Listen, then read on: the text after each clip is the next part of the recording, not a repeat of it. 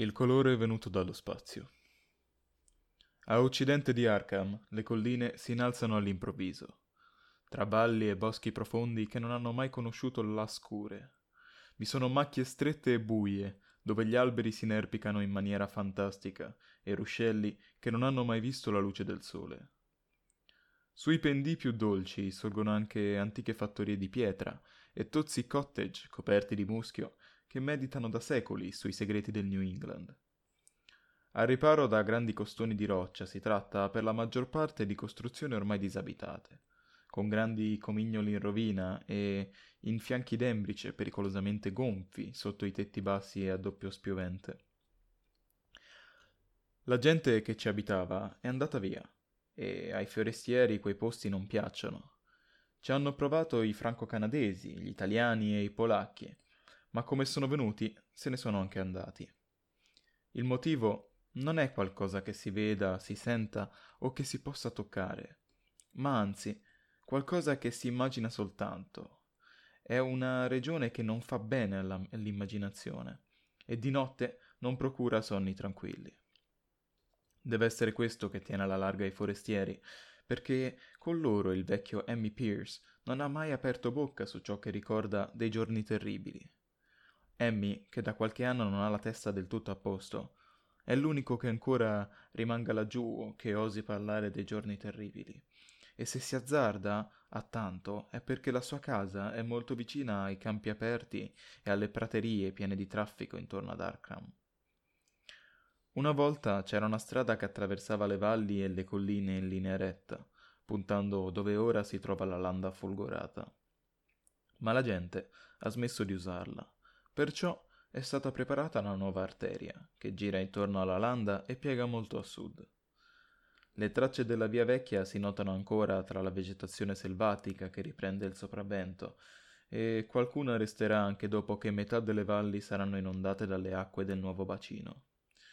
Allora i, bocchi, i boschi oscuri verranno abbattuti e la landa folgorata dormirà sotto acque azzurre, la cui superficie specchierà il cielo increpandosi alla luce del sole e i segreti di quei terribili giorni saranno tutt'uno con i segreti dell'abisso, tutt'uno con la sapienza occulta del vecchio oceano e i misteri della terra primitiva. Quando mi inoltrai tra valli e collini per un sopralluogo della zona, in vista del nuovo bacino, mi dissero che la regione era maledetta. Me lo dissero ad Arkham, e poiché è un'antica città ricca di leggende e di stregoneria, pensai che il male a cui alludevano fosse uno degli spauracchi con cui le nonne avevano atterrito i bambini per secoli. Il nome Landa Folgorata mi sembrò strano e teatrale, e mi chiesi come fosse entrato nel folklore di quelle genti puritane. Poi vidi coi miei occhi quell'oscuro groviglio di macchie e pendie che si stendeva verso occidente, e smisi di farmi domande tranne sull'antico mistero del luogo. Lo vidi di mattina, ma in quel posto le ombre sono eterne. Gli alberi crescevano troppo addossati gli uni agli altri e i tronchi erano troppo grandi per un normale bosco del New England. Negli oscuri vialetti che li separavano c'era troppo silenzio e il terreno era troppo morbido per l'umidità del muschio e l'accumulo di infiniti anni di corruzione. Negli spazi aperti, soprattutto lungo il tracciato della vecchia strada, si vedeva qualche piccola fattoria addossata ai fianchi delle colline, a volte con tutti gli edifici ancora in piedi, a volte solo uno o due, o addirittura un semplice comignolo e le fondamenta semi-allagate.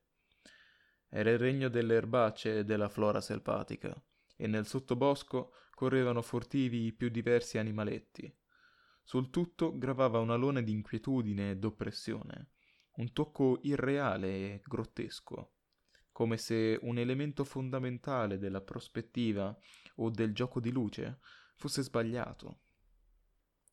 Non mi stupì che i forestieri non volessero abitarci, perché non era una regione nella quale si potesse dormire volentieri. Somigliava troppo a un paesaggio di Salvador Rosa o un'orribile incisione di un racconto del terrore. Ma nulla di questo era pauroso come la vera e propria landa folgorata. Appena la vidi in fondo a una valle spaziosa, capii che l'avevo di fronte. Nessun altro nome avrebbe potuto adattarsi a un simile paesaggio, e nessun paesaggio avrebbe meglio meritato quel nome. Era come se un poeta avesse coniato la frase dopo aver visitato quella particolare regione. Nel vederla pensai che fosse il risultato di un incendio, ma com'era possibile che neanche un filo d'erba fosse ricresciuto su cinque acri di grigia desolazione che si estendevano sotto il cielo come una cicatrice scavata dall'acido fra i boschi che si estendevano? Si trovava per lo più a nord dell'antico tracciato stradale, ma in minima parte debordava anche dall'altro lato. Nell'avvicinarmi sentii una strana riluttanza e alla fine attraversai solo perché il mio lavoro mi costringeva a passarci e andare al di là. Per vasta che fosse, sulla distesa non c'era traccia di vegetazione, solo polvere grigia e ceneri che il vento sembrava incapace di disperdere nei dintorni. Gli alberi che la circondavano erano malati e contorti, e sull'orlo della landa si scorgevano parecchi tronchi morti o caduti e marcescenti. Affrettai il passo e la mia destra vidi il cumulo di pietre e mattoni di un vecchio comignolo col- con le fondamenta di una casa. Dalla nera apertura del pozzo abbandonato si alzavano vapori stagnanti che facevano strani scherzi alla luce del sole. Per contrasto, anche il luogo e oscuro pendio coperto di boschi che si estendeva oltre mi parve il benvenuto, e cessai di stupirmi dei racconti terrorizzanti che si sussurravano ad Arkham. Nelle vicinanze non si scorgevano altre case o rovine. Anche ai vecchi tempi il luogo doveva essere stato remoto e solitario. Al crepuscolo, temendo di ripassare nella landa minacciosa, scelsi la strada curva che si spinse a sud e preferii tornare in città per la via più tortuosa. Avrei desiderato che ci fosse qualche nuvola perché nella mia anima s'era insinuato uno strano timore dei grandi cieli vuoti sopra di me. A sera chiesi ai vecchi di Arkham qualche notizia in più sulla landa folgorata e che cosa si intendesse per giorni terribili. Una locuzione che non pochi borbottavano elusivamente. Non riuscii a ottenere risposte coerenti, a parte che il mistero era molto più recente di quanto avessi immaginato. Non era affatto un'antica leggenda, ma un avvenimento che risaliva alla gioventù dei testimoni. Tutto era accaduto negli anni 90, quando una famiglia della zona era scomparsa o rimasta uccisa. I narratori non sapevano essere più precisi, e siccome tutti mi raccomandarono di non far caso ai racconti pazzeschi del vecchio Hemi Pierce, la mattina dopo andai a trovarlo. Avevo saputo che viveva da solo nell'antico cottage cadente dove gli alberi cominciano ad addensarsi. Era un luogo paurosamente antico e aveva cominciato a esudare il vago odore di miasma che sprigiona dalle case troppo vecchie. Solo bussando ripetutamente riuscì a smuovere il vecchio e, quando ci abbattò timidamente alla porta, capì che non era affatto lieto di vedermi. Non era debole come mi ero aspettato, ma teneva gli occhi socchiusi in uno strano modo, e i vestiti bisunti e la barba bianca lo facevano sembrare estremamente scarno e povero. Ignorando il modo migliore per incitarlo a parlare, finsi di essere lì per lavoro. Gli dissi che dovevo fare un sopralluogo e gli feci qualche vaga domanda sulla zona. Il vecchio si rivelò molto più lucido e istruito di quanto mi avessero dato a intendere, e in un attimo capì qual era il mio ruolo e il mio compito, proprio come i cittadini di Arkham. Hammy non era come gli altri contadini che avevo incontrato nella zona del futuro bacino. Non protestò minimalmente per i chilometri di boschi e terra di pastura che stavamo per inondare, anche se forse l'avrebbe fatto se la sua casa si fosse trovata nei limiti del lago artificiale. Al contrario, mostrò sollievo per il destino che attendeva le antiche valli oscure in cui aveva pagato tutta la vita. Era meglio che si trovassero sott'acqua. Meglio, sì, dopo i giorni terribili. Dopo questo esordio, la voce rauca di Amy Pierce si abbassò, mentre il corpo si protendeva verso di me e l'indice della mano destra indicava qualcosa nell'aria, vibrando in modo impressionante.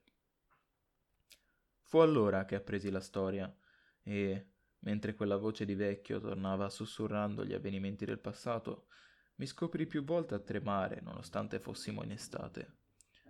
Spesso dovetti richiamarlo dalle sue divagazioni, correggere la term- terminologia scientifica che egli conosceva solo rozzamente, come chi ricorda a memoria i discorsi di persone più istruite, o colmare lacune dove il suo senso della logica e della continuità veniva meno.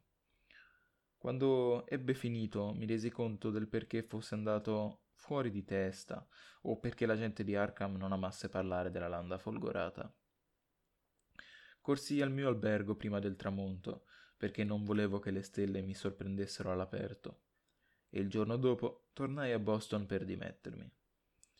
Non avrei mai potuto avventurarmi di nuovo in quell'oscuro groviglio di antichi boschi e colline, non avrei mai potuto affrontare di nuovo la landa folgorata, dove il pozzo abbandonato scendeva nelle viscere della terra, accanto al rudere di pietre e mattoni. Il bacino era costruito tra poco, e i vecchi segreti della regione saranno al sicuro per sempre sotto molti metri cubi d'acqua, ma anche quando ciò sarà avvenuto, non credo che mi piacerà visitare la zona di notte, almeno non quando risplende il cielo stellato. Per niente al mondo, inoltre, berrei l'acqua che il nuovo bacino porterà ad Arkham. Tutto cominciò, disse il vecchio Emmy, con il meteorite.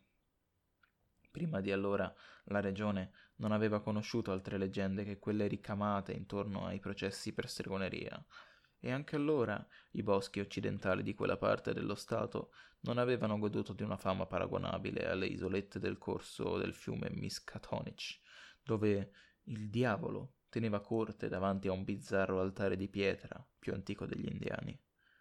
Non erano insomma boschi infestati, e fino ai giorni del meteorite i loro suggestivi crepuscoli non furono mai ritenuti spaventosi. Poi, un giorno, a mezzogiorno, in cielo, s'era addensata una nuvola bianca Nell'aria era risuonata una serie di scoppi e dalla valle in mezzo al bosco si era levata una colonna di fumo. Entro sera tutta Arkham aveva saputo del grande sasso piovuto dal cielo e conficcatosi nel terreno adiacente al pozzo della fattoria di Nahum Gardner. Era quello l'edificio che sorgeva, solitario, nel punto dove un giorno sarebbe giunta la landa folgorata la bella, bianca casetta di Nahum Gardner in mezzo a fertili giardini e frutteti. Nahum era venuto in città per dire alla gente del meteorite e, strada facendo, si era fermato a casa di Emmy Pierce. A quell'epoca Emmy aveva 40 anni e gli avvenimenti bizzarri che seguivano si impressero profondamente nel suo cervello. Furono Emmy e sua moglie ad accompagnare i tre professori della Miskatonic University, che il mattino seguente si affrettarono sul posto per esaminare il visitatore sconosciuto degli spazi interstellari. E i professori si chiesero per quale ragione, il giorno prima, Nahum lo avesse definito così grande. Si era rimpicciolito, rispose il contadino indicando il copiscuo monticello di terra bruna e di erba bruciata vicino all'antico pozzo che sorge- sorgeva nel cortile della fattoria. Ma gli scienziati risposero che le pietre non si ris- rimpiccioliscono. Il calore che emanava continuava a irradiare nella zona e Nahum affermò che di notte emetteva un debole bagliore. I professori testarono il meteorite con un martello da geologo e scoprirono che era stranamente morbido, anzi così morbido da essere quasi plastico. Il campione che prelevarono per, per un più attento esame all'università non fu scalpito dal blocco, ma quasi strappato. Poi fu messo in un vecchio secchio preso dalla cucina di Nahum, perché anche un così piccolo esemplare rifiutava di raffreddarsi. Nel viaggio di ritorno gli studiosi si fermarono a casa di Emmy per riposare e quando la signora Pierce osservò che il frammento rimpiccioliva e che si stava bruciando il fondo del secchio, rimasero alquanto perplessi. È vero, non era grande, ma forse ne avevano prelevato uno più piccolo di quanto pensassero. Il giorno seguente, si era nel giugno dell'82, gli scienziati tornarono sul posto in preda a una grande eccitazione. Passando davanti alla casa di Emmy, gli raccontarono lo straordinario comportamento del campione e come fosse, comple- che fosse completamente scomparso quando l'avevano messo in un recipiente di vetro. Il recipiente era scomparso a sua volta. E i professori parlavano di una misteriosa affinità dell'oggetto con i composti del silicio. Nell'ordinato laboratorio dell'università l'esemplare aveva sorpreso tutti non aveva reagito né prodotto fughe di gas quando lo avevano scaldato sul carbone, si era mostrato del tutto negativo al contatto con un borace e certo non volatile a qualsiasi temperatura ottenibile dall'uomo, compresa quella del cannello ossidrico. Messo su un'incudine si era rilevato altamente malleabile e, nel buio, la sua luminosità era apparsa notevole. La proprietà che gli impediva di raffreddarsi aveva gettato tutta l'università in uno stato di profonda eccitazione e quando, scaldato davanti a uno spettoscopio, aveva rilevato una serie di bande luminose diverse da qualsiasi colore dello spettro normale. Si era parlato concitamente di nuovi elementi, bizzarre proprietà ottiche e altre cose che gli uomini di scienza perplessi tirano in ballo quando si trovano di fronte all'ignoto. Per caldo che fosse, l'oggetto fu testato in un crogiuolo con tutti i reagenti tradizionali. L'acqua non gli fece niente, L'acido cloridico lo stesso. L'acido nitrico e l'acqua ragia produssero un fri- frigolio e qualche bollicina intorno all'oggetto torrido e invulnerabile. Emmy non ricordava bene tutti i particolari, ma riconobbe i nomi dei solventi quando glieli citai nel consueto ordine di impiego. C'erano ammoniaca e soda caustica, alcol ed etere, il nauseabondo solfuro di carbonio e una decina d'altri. Ma benché il peso dell'oggetto diminuisse regolarmente col passare del tempo e il frammento cominciasse a raffreddarsi un poco, non ci fu nessun cambiamento dei solventi e non si ebbe la minima prova che avessero attaccato la sostanza. Senza dubbio, tuttavia, si trattava di un metallo, aveva proprietà magnetiche Dopo l'immersione nei solventi acidi, sembrò di poter rilevare sul ferro meteoritico deboli tracce delle configurazioni di Mid-Madstatten. Quando il raffreddamento fu aumentato in modo considerevole, l'esame venne ripetuto sul vetro. In un contenitore di questo materiale furono lasciate tutte le schegge di cui il frammento originario si era ridotto durante il lavoro.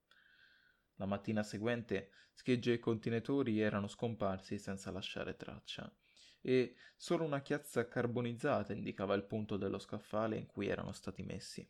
Tutto questo dissero ad Emmy gli scienziati mentre facevano una pausa davanti alla sua porta. E ancora una volta egli li seguì nel posto in cui era precipitato il messaggero dal cielo. Questa volta sua moglie non l'accompagnò, ormai era evidente che l'oggetto era rimpicciolito, e persino i sobri professori non potevano dubitare di ciò che vedevano. Intorno al monticello sempre più piccolo che si era formato nei pressi del pozzo c'era uno spazio vuoto, tranne dove la terra aveva ceduto, e se il giorno prima il diametro dell'oggetto era stato di buoni due metri e mezzo, adesso non superava il metro e settanta. Il meteorite era ancora caldo e gli studiosi ne esaminarono la superficie con curiosità, mentre ne staccavano un altro e più largo frammento col martello e scalpello. Stavolta lo intaccarono profondamente e nell'asportare la massa prelevata si accorsero che il nucleo dell'oggetto non era affatto omogeneo. Avevano scoperto ciò che sembrava il fianco di un globulo colorato, incassato profondamente nella materia esterna. Il colore, che somigliava ad alcune bande dello straordinario spettro della meteora, era quasi impossibile a descriversi, e solo per analogia gli studiosi lo definirono tale era fatto di una sostanza lucida che, percossa, faceva pensare a una certa fragilità e a un'eventuale concavità. Uno dello scienziati gli diede un colpetto con il martello e il globo si frantumò con un piccolo schioppo nervoso. Non ne uscì niente e ogni traccia del rivestimento lucido scomparve dopo la martellata. Al suo posto rimase uno spazio sferico e cavo del diametro di circa 7 centimetri, e tutti pensarono che, a patto di frantumare il guscio esterno, ne sarebbero stati scoperti altri. Ma era inutile far congetture. e dopo un vano tentativo di trovare altri globuli scavando intorno, i ricercatori se ne andarono ancora una volta con l'esemplare che avevano asportato, il quale si rivelò, in laboratorio, altrettanto enigmatico del suo predecessore. A parte il fatto di essere praticamente elastico e di possedere calore, magnetismo e una leggera luminosità, a contatto degli acidi più potenti si raffreddava appena. Rivelava uno spettro sconosciuto, evaporava a contatto dell'aria e attaccava i composti del silicio con risultati di reciproca distruzione, ma non presentava altre caratteristiche che permettessero di identificarlo. Al termine degli esami, gli scienziati dell'università furono costretti ad ammettere che non era in grado di classificarlo.